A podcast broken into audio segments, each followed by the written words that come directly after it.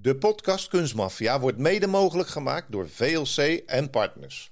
De adviseur die gespecialiseerd is in het verzekeren van kunst, verzamelingen en bijzondere bezittingen. Net als jou zijn ze kunstliefhebber. Met persoonlijke dienstverlening helpen ze jouw ambities waar te maken. Kijk op kunst-verzekering.nl voor meer informatie. VLC en Partners verkennen, voorkomen en verzekeren.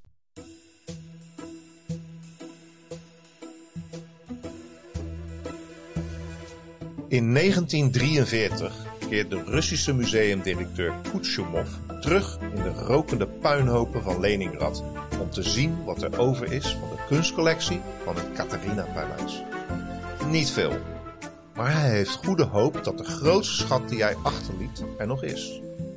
De beroemde Barnsteenkamer, bekleed met bladgoud, fijn gesneden barnsteen, mozaïeken, ivoren ornamenten en Venetiaanse spiegels. Alles achter een valse muur verborgen. Maar als hij de zaal inloopt, ziet hij dat de nazi's de wereldberoemde zaal tot het laatste steentje hebben leeggeroofd. Vanaf dat moment begint een zoektocht naar de Barnsteenkamer die tot vandaag de dag voortduurt. Dit is Kunstmafia, een podcast over roof, vervalsing en zwendel in de internationale kunst- en antiekwereld door Rick Bouwman en Robert Tettero. Deze keer in Kunstmafia, zaak 9, de zoektocht naar de Barnsteenkamer. Rick, Barnsteen, leg uit. Barnsteen, dat is uh, fossiele hars afkomstig van naaldbomen. Miljoenen jaren geleden kwam dat al uh, uit de boom gedropen en het versteende. Dan zou je zeggen van ja, nou oké, dat zij zo. Maar ik heb ook een geweldige film daarvan gezien. Jurassic Park. Ja. Wie kent die film niet? Ken jij hem? Ja, zeker. Ja, ja. En er zijn er geloof ik wel vijf, zes, zeven uit nu. Jurassic World. Maar de eerste is natuurlijk de leukste. En daarin zit het verhaal van de barnsteen. In de stok van de oude professor. Die uh, dit uh, allemaal bedacht heeft. Die, die dinosaurus opnieuw op opgewekt. Dat heeft hij namelijk uit een barnsteen gehaald. En die barnsteen die heeft hij kapot geslagen. En daar zat een mug in. Die zat natuurlijk gewoon op die boom. En dan uh, droopt dat eroverheen. En in die mug, ja, die had natuurlijk een dinosaurus gestoken en bloed opgezogen. En zo was dat al die miljoenen jaren bewaard gebleven. Ja, en wist je trouwens, ik, ik heb ooit wel eens een barnsteen uh, in een museum gezien. En toen stond er ook bij dat als je een barnsteen langs je lichaam wrijft, uh, langs je kleding, dat het elektrisch geladen wordt. Ja. Nou, dat klopt ook, want de Romeinen en de Grieken die hadden ook al een barnsteen vroeger. En bij hun was het zo dat elektron genoemd werd. Nou ja, ja. Dat, uh, dat zegt al genoeg natuurlijk. Het elektrisch geladen gebeuren van een barnsteen is dus uh, bewezen. En dat was al in de tijd van de Romeinen en de Grieken dus uh, het geval. Nou ja, de kleur van een barnsteen is heel verschillend. Het kan van warm geel tot donkerrood zijn. Maar de kleuren die het meest doorzichtig zijn, dat zijn de allermooiste, maar ook de allerduurste. En barnsteen is nu eenmaal duur. Het zijn ja. oude producten. En waar vinden ze eigenlijk die barnsteen? Ja, je vindt ze eigenlijk uh, langs de Oostzeekustgebieden uh, bij, bij Rusland. Daar, daar zijn de meeste barnsteenproducten gevonden. Ja, nou ja, misschien dat hier dan wel het hele conflict wat we dadelijk gaan krijgen uit voortstamt. Want de Barnsteenkamer is eigenlijk al best wel oud. Die werd in 1716 eigenlijk gebouwd door barnsteendraaiers en ja, in naam van de koning van Pruisen. En die schonk die barnsteenkamer die hij had laten maken aan tsaar Peter de Grote. Ik denk dat veel Nederlanders, zeker in en rondom Zaandam, kennen tsaar Peter de Grote. En nou die nam dat dankbaar in uh, ontvangst en die gaf dat weer aan zijn opvolger. En die besloot het in te bouwen in het Catharina-paleis. Ja, dat paste natuurlijk niet, want die kamers en die zalen zijn allemaal, nou ja, moet wel een flinke gymzaal bij voorstellen, denk ik. Zo groot ongeveer. Dus die had nog wat open plekken en die haalde er een um, Italiaanse binnenhuisarchitect bij. Ja, en die heeft het eigenlijk echt mooi gemaakt, want die heeft gezorgd dat er uh, spiegels in kwamen, Venetiaanse spiegels, kandelaars, vier mooie mozaïeken. Ja, en in 1760 was het achtste wereldwonder, althans voor alle Russen en de Duitsers, gereed. Maar Robert, wat was er nou eigenlijk zo mooi aan die uh, Barnsteenkamer? Ja, kijk, dit is nou typisch zo'n stuk kunst. Dat kun je niet in je kamer ophangen, want het is een kamer. En dat maakt het ook wel bijzonder. Je kon daar natuurlijk naar binnen lopen en dan uh, scheen dat naar binnen toe. En ik heb een citaat van een bezoeker uit die tijd gevonden. En die schrijft het volgende. Wanneer de zon in de barnsteenkamer viel, dan werd de barnsteen door het licht tot leven gewekt.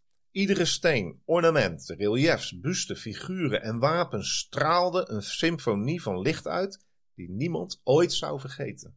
Ja, nou ja, dat is gewoon een emotionele verklaring bijna hè, van hoe mooi dat geweest moet zijn. Ja, dat, dat zegt al genoeg natuurlijk. En nou ja, goed, jij vertelde dus zojuist dat uh, de Pruisen hebben het uh, geschonken aan de tsaar uh, Peter. Overigens, tsaar Peter moest wel 50 lange mannen schenken aan, aan de Pruisische koning. Want die was in een veldslag bezig met Zweden, begreep ik. En hij had wat lange mannen nodig en die moesten allemaal twee meter en langer zijn. Ja, jongen, iedereen weet wel dat die Pruisen, dat waren de meest fanatieke Duitsers en aardig oorlogzuchtig. En ja, deze man die had een soort obsessie met uh, reuzen. Nou ja, precies. Uh, het ging 200 jaar goed in, in het paleis. Maar dan is het 1941 inmiddels. Ja, zijn de nazi's op strooptocht richting Leningrad. zij veroveren daar dan ook het Catharina-paleis. En ze demonteren dan vervolgens ook de Barnsteenkamer en brengen naar slot Koningsberg terug. En daar wordt de kamer in 1942 tentoongesteld. En uh, dat gebeurt onder leiding van een zekere Alfred Rode. En deze Alfred Rode was en de Barnsteen-expert. En hij was ook de directeur van de kunstcollectie in uh, Koningsberg. Maar in 1944, drie jaar later, komen de naties natuurlijk toch in de problemen. De oorlog uh, gaat zich keren en zij moeten zich steeds meer gaan terugtrekken. En het Rode Leger dacht van ja, nu gaan wij uh, de aanval inzetten en zij gaan dus richting Koningsberg om daar de Barnsteenkamer in feite weer terug te halen. Ja, ik weet niet of dat hun echte doel was, maar ze waren in ieder geval, ja, alle fronten verloren de naties natuurlijk. Hè? Dus die krompen allemaal in, in, in midden-Duitsland. Ja, en, uh, en ook de kunst die eventueel uh, gevorderd was door de Duitsers, ja, die wilden de Russen natuurlijk ook wel terug hebben. En uh, wat ik begreep van jou eerder al, is dat ja, die kunstexperts, die liepen eigenlijk achter het leger aan. Ja, nou ja, kijk, ik denk dat mensen. We hadden het net over een film. Monuments Man is ook zo'n film. Een hele mooie film ook. Waar je ziet dat de Amerikanen, zeg maar, achter de linies. Uh, een speciale eenheid hebben. Die dus, zeg maar, alle kunst terug probeert te, te, te vinden. Onbeschadigd probeert te houden. Vanwege alle oorlogsgeweld. En dat dan terug te sturen naar de echte eigenaren. Maar in dit verhaal, inderdaad, de nazi's deden precies hetzelfde. Want gelijk na de verovering van uh, Leningrad of Sint-Petersburg, dezelfde stad kwamen er ook uh, een groep, die, die hebben die weggehaald. Maar de andere kant op kwamen de Russen erachteraan. Ja, er gebeurde precies hetzelfde. Nou ja, goed, het Rode Leger die kwam dus uh, aan in uh, Koningsberg. Inmiddels was Alfred Rode bezig om al die kunst te verzamelen en in kisten weg te stoppen. Want hij wilde graag die kisten op de trein zetten richting westen, de westkant, richting het Duitse gebied weer om uh, te zorgen dragen dat, uh, dat de kunst niet in handen van de Russen zou komen. Is dat gelukt? Ik weet niet. Ja, weet je, hij, dat is ook een beetje moeilijk, want uh, hij begint wel, er is wel heel veel brieven van hem teruggevonden, dat hij die opstuurt naar allerlei graven, baronessen, prinsen enzovoort. In Duitsland was het natuurlijk een soort verzamelstaat van, van oude edelen. En op zoek naar ruimte om die kisten te verbergen. Dat klopt. Alleen uh, wat er ook gebeurde in 1944 was dat uh, de Britten met de Royal Air Force uh, voorbij kwamen vliegen. Koningsberg werd behoorlijk plat gebombardeerd. En is die Barnsteenkamer nou eigenlijk niet vernietigd al door de Britten? Ja, dat is één van de grote vragen. En toch is er na dat bombardement op 12 januari 45 een laatste brief van Rode gevonden waarin toch die Barnsteenkamer wordt genoemd. Die ligt dan ofwel in de kelder of in de kist al opgeslagen. Dus er is, ja, dat is dat, die verwarring. En dat is dan op het moment dat de Russen in feite volop uh, de stad aan het belegeren zijn. Ja, en binnenvallen. En de slag om uh, Kaliningrad, zoals zij het noemen, is, uh, is dan van start gegaan. En ook hier achteraan, kijk, we hebben in de opening genoemd, Kuchemov, dat was degene die de Barnsteenkamer probeerde te redden door het achter een valse muur te plaatsen. Dat mislukte. Ja, die zit nu ook achter de linies. Die reizen eigenlijk achter het Rode Leger aan om hun kunst terug te halen. Nou ja, met een groepje kunstexperts komen ze dus ook het Koningsburg weer in. En wat ze dan eigenlijk vinden is dat het kasteel helemaal in puin ligt. En met de vrees natuurlijk dat alles verwoest is. Precies uh, ja, dat, dat dilemma wat we nu hebben. Ja, en die Alfred Rode die loopt daar ook ineens rond en die schijnt heel verward te zijn. Heel bijzonder verhaal eigenlijk van die man. Het lijkt bijna erop dat die man geen afscheid heeft kunnen nemen van zijn kunstcollectie. Het moet wel echt een liefhebber geweest zijn. Maar ja, hij is ook degene die aangezet heeft om, ja, in, de diefstal heeft meegewerkt. Dus het is heel dubbel. Maar hij is een beetje apathisch. Hij uh, wordt eigenlijk pas na een paar dagen eigenlijk ontmaskerd als Alfred Rode, de voormalige directeur. En als ze dan vragen waar is die Barnsteenkamer, ja, dan wordt het alleen maar verwarrender. Hij neemt ze mee naar een bunker in de stad. Dat lijkt een beetje op uh, uh, alsof daar de gangen zijn uh, opgeblazen. En ze gaan naar beneden toe. Ze zoeken, ze vinden niks. Kortom, na een paar weken ligt Alfred Rode dood tussen de puinhopen. En weten ze niet of hij vermoord of zelfmoord heeft gepleegd. Of gewoon een uitputting is, is overleden. Dat is ook een raadsel wat bij de Barnsteenkamer steeds terugkeert. Hij heeft dus nooit expliciet gezegd waar hij gebleven is. Maar hij heeft ook niet meegewerkt aan de verhoren die hij onderging. Nee, maar de Russen vinden wel uh, ondertussen duizenden kunststukken in uh, Koningsberg. Maar geen enkel uh, iets van de Barnsteenkamer. Nee, op een paar dingetjes na er is wel wat mozaïek teruggevonden. Die mozaïeken die zeg maar, door die Venetiaanse kunstenaar, binnenhuisarchitect waren aangebracht dat waren er vier. En Kuchimov vindt er drie terug verbrand eigenlijk niet meer waardevol. Ja, die denkt dan precies hetzelfde wat wij nu denken. Uh, is dat barnsteen? Is dat uh, misschien ook allemaal verbrand? Panelen, hout, barnsteen is ook brandbaar. En als we het dan toch weer over die barnsteen hebben, zowel bij de Russen als aan de kant van de Duitsers, werd barnsteen erg belangrijk gevonden. Het werd ook steeds meer een politiek gebeuren eigenlijk. Uh, bij de Duitsers was het vooral de dames die barnsteen juwelen droegen. Bij sporten was het zo dat uh, daar werden barnsteen medailles uitgereikt. En aan de kant van de Russen, daar werd het uh, ook als een Russisch erfgoed eigenlijk gezien. Ja, ze waren er allebei heel erg trots op, hè, deze twee landen. Maar ik denk wel dat er ook wel wat meer is over van wie, is de, wie heeft die Barnsteenkamer nu eigenlijk gemaakt. En het was een beetje, het ging niet om alle kunst. Dit was zeg maar een beetje de pinnacle. Dit was de Rembrandt, de nachtwacht van, van Duitsland, zowel als van Rusland. Of het Lam Gods voor Vlaamse luisteraars. Dat was zeg maar de waarde.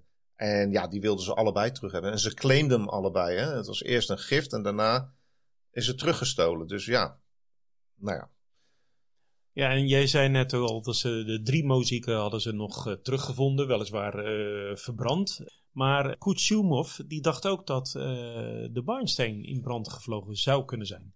Ja, dat klopt. Ja, een barnsteen is brandbaar. En bladgoud remt geen vuur. En, en de panelen waren natuurlijk ook van hout. Dus er is een grote kans dat ze inderdaad, nou ja, verbrand hadden kunnen zijn. Maar echte sporen vindt hij niet. Dus dat begint pas, pas een aantal jaren na de oorlog. Dus een zoon van een hoge SS'er uit Koningsburg, dus daar gewoond heeft, is in 1959 een jaar of 2, 23. En die heeft papieren van zijn vader teruggevonden, ja, zeg maar buiten in een schuur. In een kolenhok of wat, beschimmeld, niet goed te lezen meer. Dus hij, hij kijkt alles na, maakt daar aantekeningen van en verbrandt het daarna omdat hij dacht, het is toch niks meer waard. Maar als hij daarmee naar buiten treedt, dan vinden andere mensen dat het wel heel waardevolle informatie is. Uh, bijvoorbeeld de Stasi, want we zitten natuurlijk nu achter het ijzeren gordijn in Oost-Duitsland. En ja, hij wordt verhoord, er wordt uh, gevraagd van wat stond er dan precies. En uit die verhoren komt de belangrijkste zin naar voren. En ik citeer dat. Bevel uitgevoerd. Barnsteenkamer opgeslagen in BSCH. Dat is in hoofdletters. En de ingangen gecamoufleerd of opgeblazen. Nou, dat lijkt heel erg natuurlijk. Dus het staat erin, Barnsteenkamer. En er staat ook in een cryptische omschrijving BSCH, waarvan ze niet weten wat het is. Maar het komt wel overeen met Barnsteenkamer. En het is 59. En ja, ze geloven hem. Maar één dingetje wat niet helemaal klopt, dat is de ondertekening van die brief. Want dat zou normaal gesproken zijn een titel en een achternaam. bijvoorbeeld Oberstuurn, Vuur, nog wat. En hier was gewoon voor- en achternaam van zijn vader. En ja, en dat vonden ze vreemd. Maar ze denken, ja, god, hij kan het ook verkeerd hebben opgeschreven of niet goed hebben gelezen. Dit is de aanwijzing. De Barnsteenkamer moet in BSCH liggen. Nou, geen idee wie dat gaat uitzoeken. Nee, en, en als je dan het hebt over ingangen gecamoufleerd en dergelijke, dan denk je toch al gauw aan bunkers of Precies. ondergrondse gangenstelsels. Die Onder kastelen. kastelen in, de, in, de, in de, de kelders daarvan. Eh, want je denkt natuurlijk al gauw dat er heel veel gangenstelsels waren in die tijd. Ja, die waren er ook. Eh, zeker in kastelen. Traditioneel natuurlijk bijna om een vluchtweg te hebben uit een uh, kasteel of een paleis. Maar zeker in de tijd van de nazi's. Hè, die hebben natuurlijk uh, overal bunkers gebouwd. Maar ook al hun kunst. Geuring, Koch en al die andere lui. Er zijn ook allemaal geruchten van. van scheep is weggebracht. Duikboten vol met goud. Dus ze probeerden alles weg te krijgen op tijd. Ja, en dat ging toch naar het centrum van Duitsland toe. Ja, nou goed. De Stasi die is inmiddels toch uh, ook uh, flink aan de slag uh, rondom die Barnsteenkamer. En die willen het eigenlijk terug gaan vinden voor de Russen. Want ja, de Stasi, DDR, onderdeeltje van Groot-Rusland.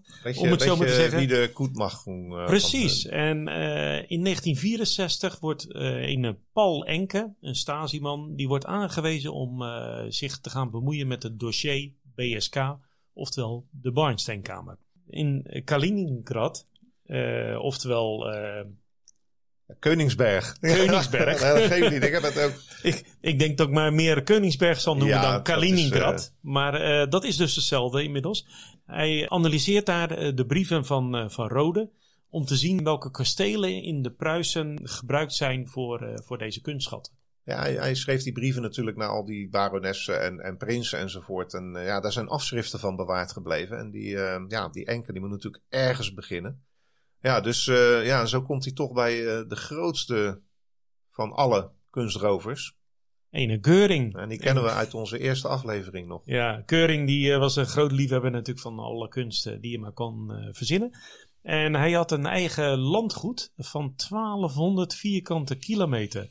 Meren, bossen, alles was daar te vinden. Maar met meerdere Stasi-mensen, meer dan honderd, zijn ze daar honderden. Ja hebben ze daar uh, rondgekeken en gezocht in, in, in de meren zelf, eh, in, in gangenstelsels.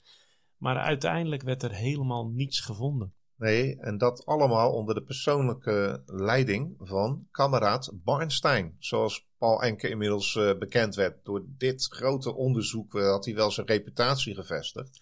Ja, natuurlijk ook een soort van verplichting op zich afgeroepen. Hij moest natuurlijk wel met iets komen. Ze moesten die Russen natuurlijk tevreden stellen. Kijk, wij Duitsers, Oost-Duitsers, geven jullie de Barnsteenkamer terug. Nou ja, dus zijn motief was duidelijk en zijn uh, drijfveer denk ik ook. En toch, hij kon niet bij één persoon komen. Dat was Erich Koch. En dat was zeg maar de allerbelangrijkste nazi van Pruisen in Koningsberg. En die zat gevangen in West-Duitsland, dus die kon hij niet persoonlijk verhoren. Maar in een van de brieven, of in een van de verhoren, had hij wel gelezen dat de man gezegd had: Wie mijn kunstverzameling vindt, die vindt ook de Barnsteenkamer terug.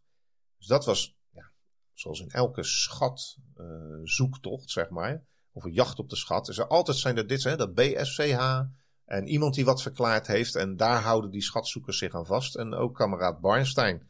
En nou ja, hij wijst ongeveer 100 mogelijke locaties aan in Turingen. Vooral landhuizen, kastelen, paleizen. Gebaseerd op die ene uitlating, omdat een trein die kant op gegaan is. Maar ook omdat Koch uh, uit die omgeving kwam en daar zijn kunstverzameling wilde onderbrengen.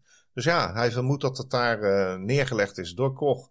Misschien als een middel om te onderhandelen. Net zoals in de andere afleveringen hebben we het veel gehad met uh, Arthur Brandt ook over kunst als onderhandeling voor vrijheid of onderhandeling voor geld of wat dan ook. Ja, die nazi's die op de vlucht waren, die hadden hetzelfde motief waarschijnlijk.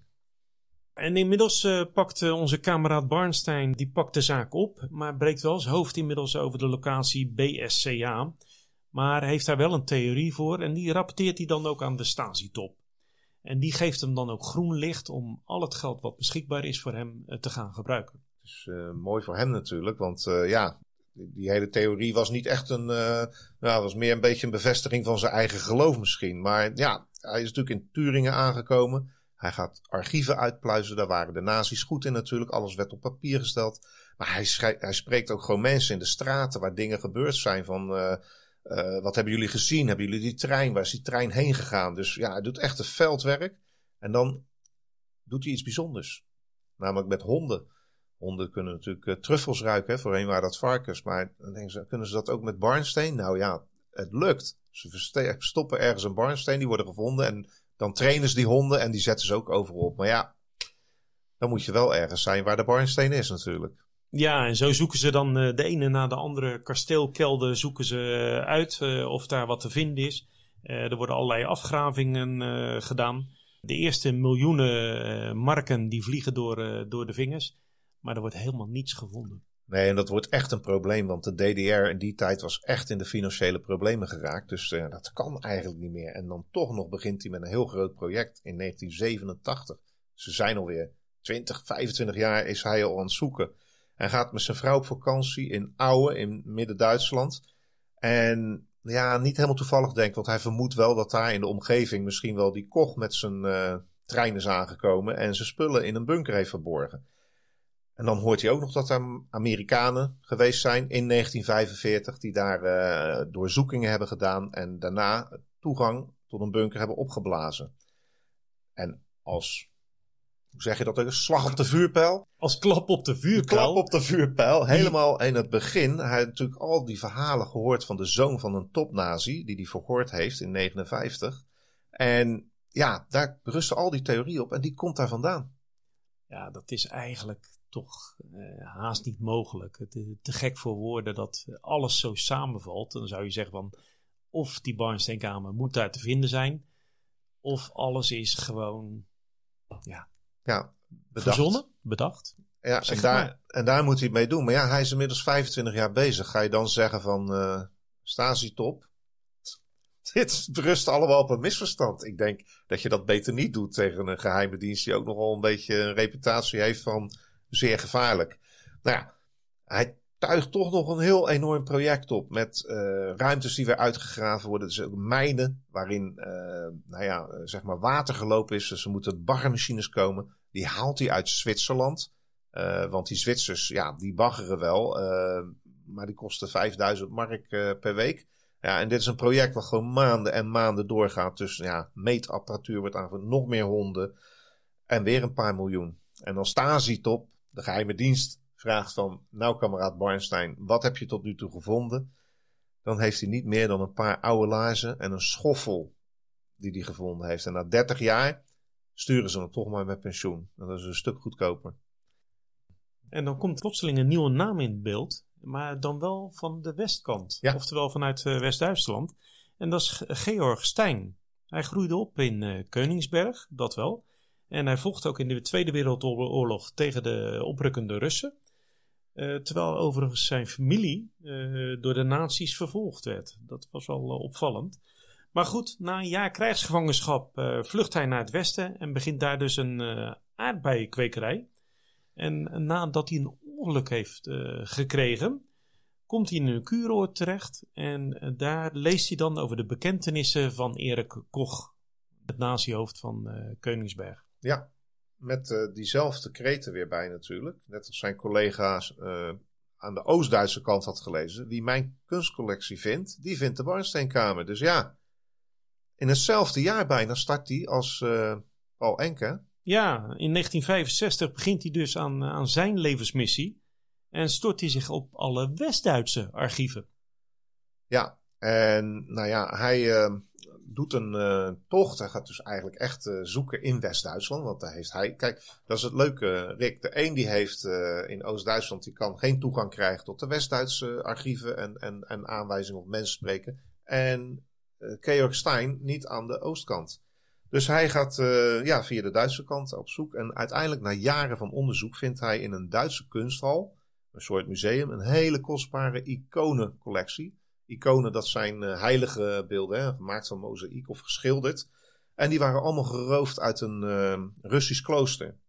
En nou ja, die wil hij teruggeven aan de Russen. Want, daar word je niet populair mee.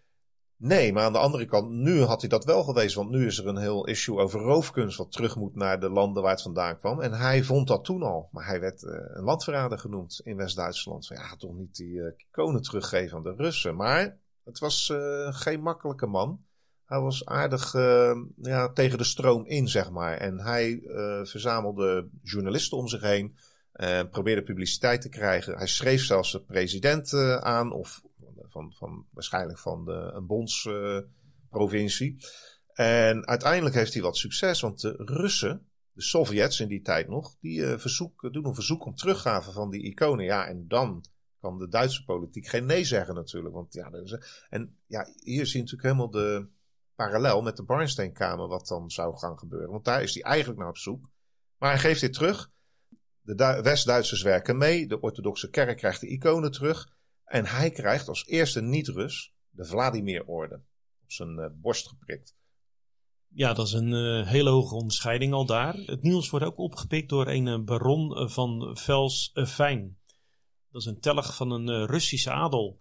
En deze is na de revolutie in Rusland als kind gevlucht voor de communisten naar Berlijn toe.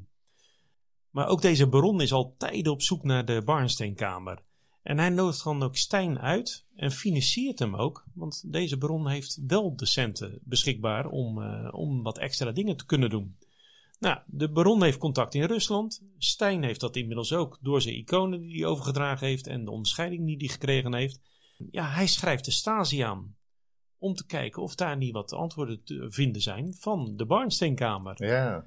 Maar wie zou hij uh, zijn brief uh, terecht laten komen uiteindelijk? Ja, ik denk naar kameraad uh, Barnstein, oftewel Paul Lenke. Ja, die, die geeft zijn ware identiteit niet vrij natuurlijk, maar die neemt wel graag deze informatie in ontvangst. Dus u ziet al dat er een spel wordt gespeeld. En ja, die Barnsteinkamer wordt eigenlijk een soort politiek instrument. Het telkens terugkeert in het nieuws van ja, wie is die, waar is die dan? En als die gevonden wordt, waar gaat hij dan heen? En eigenlijk voor Rusland is het misschien wel makkelijker als die gewoon in West-Duitsland gevonden wordt. Want dat, ja, net als met die iconen, een beetje gênant. Als hij in Oost-Duitsland gevonden wordt, nou ja, ja dan krijgt hij, krijgen ze sowieso wel terug. Ja, dat is een beetje een. Uh, ja, het komt de Sovjets allemaal niet zo heel goed uit als die uh, Stein, zeg maar, veel te veel in de media komt en zegt dat de DDR, de Stasi, helemaal niet meewerkt. Dat ze helemaal geen informatie willen geven. Dat is precies wat ze niet willen. Dus de Sovjets, de KGB, geeft opdracht aan de Stasi. Neem contact op met Stein. Nou, en dat is Paul Enke natuurlijk. Dus ja, hier krijg je die wissel, rare wisselwerking van uh, verschuilen en uh, achter andere identiteiten. Maar in ieder geval, Stein krijgt wel wat informatie, maar net niet voldoende. En die begint een soort van obsessie te ontwikkelen. Die wordt, uh, nou ja, misschien een beetje gek. Hij denkt dat er in een zoutmijn in Volprihausen, dat ligt ook in Midden-Duitsland, sinds 1938 een munitiedepot is gebouwd door de nazi's. En in 1944 zijn tientallen treinwagons met kunst daarheen gebracht. En nou, in 1978 begint hij een heel groot onderzoek. Maar ja, hij heeft te weinig geld voor opgravingen, maar besteedt de volgende jaren aan het spreken van getuigen. De mijn die is eh, deels opgeblazen en uitgegraven en kost miljoenen. En dat staat niet in verhouding tot de vage hoop. En bovendien heeft die Stijn helemaal geen harde bewijzen. Wel lijkt het steeds meer uh, dat hij uh, echt een beetje paranoia wordt. Ja, hij zegt een keer op een gegeven moment van ik ben aangevallen en ik ben uh, ja, ontvoerd. En dan legt hij al heel snel de schuld bij het zijn misschien wel oud-nazi's die mij willen weerhouden hiervan. Of het is de Stasi. En ja, een jaar later pleegt zijn vrouw zelfmoord. En ja, dan gaat het helemaal fout. Zijn aard eh, bij je kwekerij, ja, ben je daar nog als je het hele land doorstuift op zoek naar een barnsteenkamer? Waarschijnlijk ook niet. Zijn schulden lopen op. Nou ja, dan gaat helemaal niet goed met uh, Stijn. En in uh, 1987, hetzelfde jaar als waar Paul Enke moet stoppen, beweert hij dat de barnsteenkamer in 1945 gestolen is door de Amerikanen en inderdaad naar de Verenigde Staten is verscheept. Hij neemt contact op met uh, Fijn in een periode waarin hij zegt door oud-SS'ers te zijn aangevallen op een bosweg waar hij een afspraak over de Barnsteenkamer zou hebben. Hij wordt gevonden met messteken in zijn buik. Ja, is dat uh, zelfmoord geweest of is het moord geweest? Dat is allemaal heel onduidelijk, want uh, zijn buik ligt volkomen opengesneden. Ja, dat is een, een, paar keer gebeurd. En de laatste keer is het inderdaad fataal. En zelfs Paul Enke, die in de, ja, Oost-Duitsland zit, die denkt ook dat het een complot is. van oud-nazi's. Die willen voorkomen dat de Barnsteenkamer teruggaat naar Rusland. Nou, enige die nog uh, wel enig geloof is, is onze baron van Vals Fijn. En die koopt het hele archief op van Stein. En ja, die gaat gewoon door met zijn onderzoek. Ja, en dan in 1991 meldden een aantal kranten dat de Barnsteenkamer zich in Weimar zou bevinden. Een bekende plek. Een stadje in Turingen. De nazi's bouwden hier in de jaren 30 een uh, complex van gebouwen en ondergrondse tunnels. En volgens mij was daar in het midden ook nog een heel groot plein wat uh, benoemd werd naar Hitler. Ja, Paradeplein. Ja, Hitler, Paradeplein. En er waren ook veel ondergrondse tunnels dus. Nou ja, Duitsland is inmiddels herenigd. Uh, Oost- en West-Duitsland zijn bij elkaar gevoegd. En steeds meer schatjagers gaan op zoek naar die Barnsteenkamer.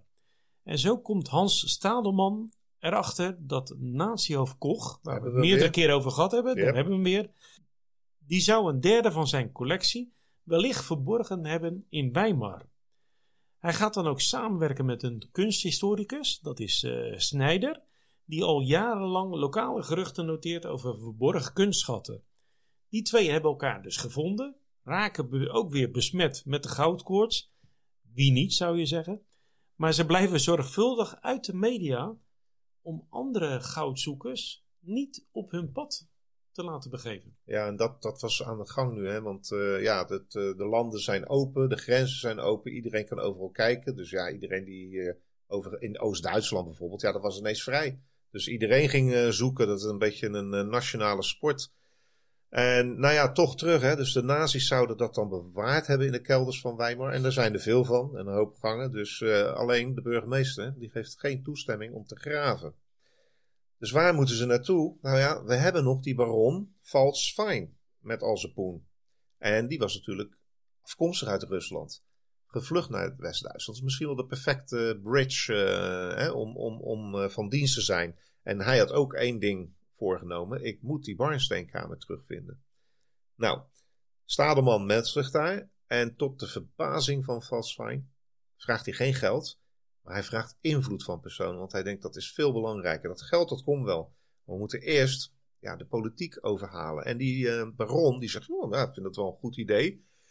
Dus die zegt, ik, uh, ik neem wel contact op met mensen die ik ken. En dan, als jij dat dan doet in West-Duitsland. En uh, nou, maar die baron die heeft echt wel goede contacten.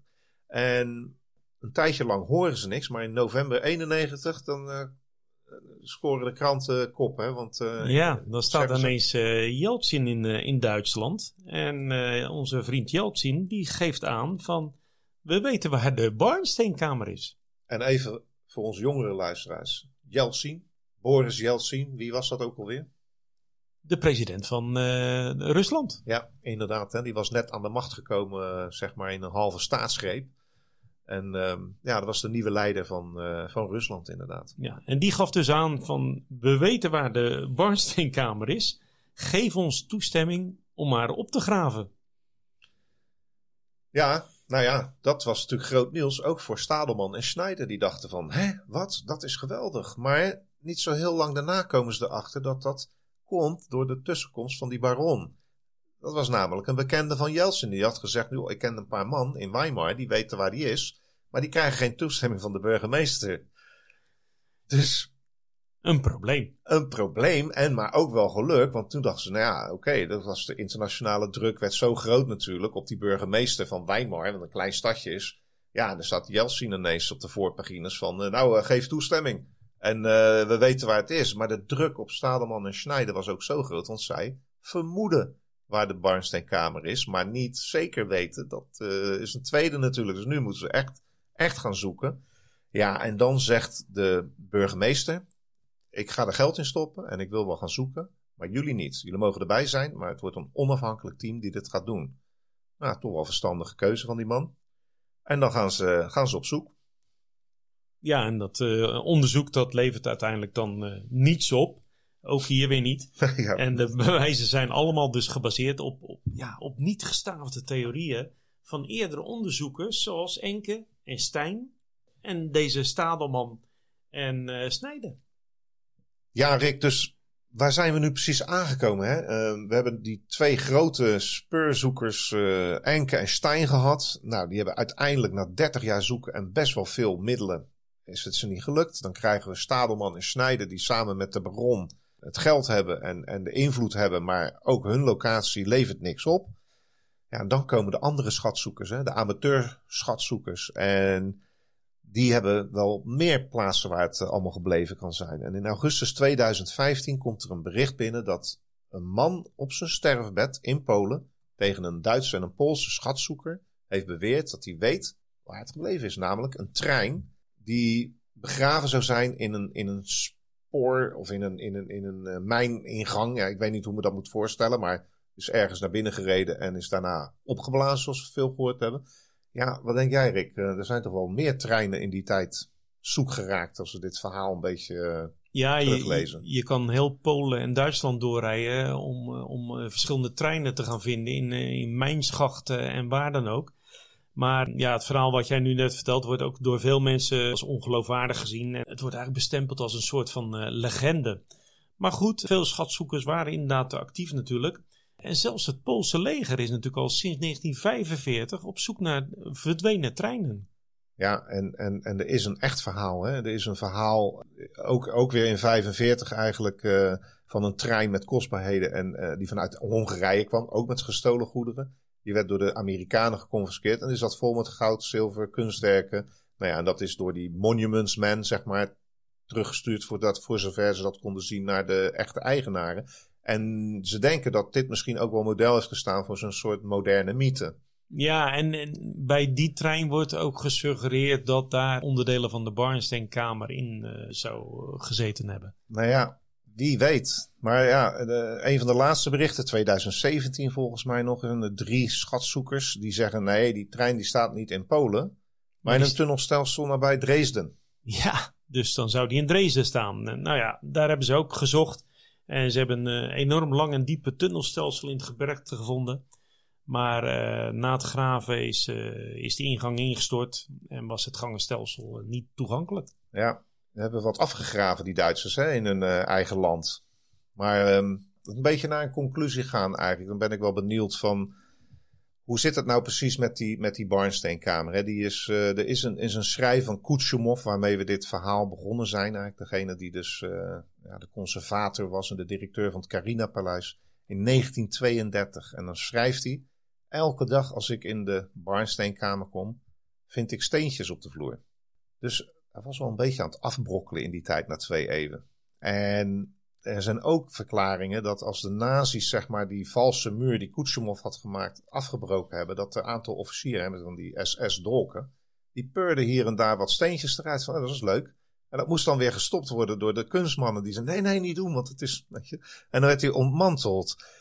En dan wordt hij geplaatst in Koningsberg, in, uh, in dat paleis daar. Uh, vlak voor het bombardement natuurlijk. Hè? En dan wordt hij opnieuw opgebouwd. Maar ja, die past natuurlijk niet. Dus die moet weer aangemeten worden. Nou, dan bleek weer dat de ramen te klein waren. Dus dat mooie schouwspel, ja, dat komt er ook niet helemaal uit. En als je dan dat magische effect niet hebt en je gaat denken van, ja, die Barnsteenkamer, die is dan 80 jaar, ligt die ergens in een mijn of in een kisten of wat dan ook. Dat hout, dat is kromgetrokken. Uh, denk ik, hè. Dat is uh, geen feit. Maar ja, is die niet gewoon al lang vergaan, denk je? Of, of is er toch nog ergens een spoortje achtergebleven, Rick? Nou ja, over sporen gesproken. Hè. Eh, we zijn nog steeds uh, op zoek naar de juiste trein. Er zijn genoeg treinen voorbij gekomen inmiddels in het verhaal, maar uh, de juiste trein is nog nooit gevonden. maar er zijn ook wel echte sporen gevonden. zo is er in 1997 in, in Bremen is namelijk het vierde mozaïek van de Barnsteenkamer gevonden en in beslag genomen. Ter waarde van trouwens 2,5 miljoen Duitse marken. Ja, daar werd hij voor aangeboden. Daar werd hij voor aangeboden. En ja, uh, ja die moest, uh, moest terug. En in 2000 wordt er in Hamburg een, een bod gedaan door een kunsthandelaar op een 18e-eeuwse commode. Maar die blijkt achteraf ook al in de Barnsteenkamer gestaan te hebben. Dus er zijn wel degelijk stukken nu gevonden die onderdeel uitmaakte van de Barnsteenkamer. Ja, en dat is natuurlijk weer voeding voor alle speurders uh, die op zoek gaan naar de Barnsteenkamer. Maar goed, kijk, weet je, uh, conclusie. Die oude Barnsteenkamer, denk ik, die is vergaan. Want ook als je na zoveel jaren het terug zou vinden, dan worden die stenen dof. ja, dat is niet meer de pracht en praal wat het ooit geweest is. Het zijn geen diamanten en robijnen, hè. dat is hars, een soort van hars. Maar eigenlijk kunnen we gewoon weer bezichtigen. En dat is misschien wel het mooie van dit, helemaal, van dit hele verhaal. Want in uh, ergens de jaren 90, eind 90, begin 2000 is er een uh, Duits gasbedrijf, let wel, een eh, landelijk gasbedrijf, start een project en die schenkt 3,5 miljoen euro om die kamer opnieuw op te bouwen. Om daar een replica van te maken. Een replica, inderdaad. En dat is nog niet zo makkelijk, want het duurt jaren en jaren. Want ze zijn heel die kennis vergeten van het barnsteen draaien, van het koken van. Het schijnt allemaal een heel proces te zijn. En hoe plak je dat dan op? Nou, jaren en jaren zijn ze ermee bezig, maar nou, nog een keer 12 miljoen euro erbij, 6000 kilogram aan amber bij elkaar, kunnen in 2003 de heer Poetin, we kennen hem wel, en kanselier Schreuder elkaar de hand schudden in een splinternieuwe barnsteenkamer in het Catharina Paleis in Sint-Petersburg. Nou ja, dat was een heel goed moment. Het is een keer een gift geweest, het is gestolen, het is verdwenen. Het is weer teruggegeven door de Duitsers aan de Russen, aan de nieuwe tsaar. Ja, en nu? Meneer Schreuder werd uh, lid van de commissaris van uh, Gazprom. En vandaag de dag zitten we weer in oorlog. Dus ik ben benieuwd. Nou, ik denk dat de Kamer blijft waar die is. En ik hoop dat die blijft waar die is. Maar of we hem uh, enigszins kunnen gaan bezichtigen binnenkort, dat denk ik van niet. Luister jij graag naar Kunstmafia en wil je Rick en Robert ondersteunen?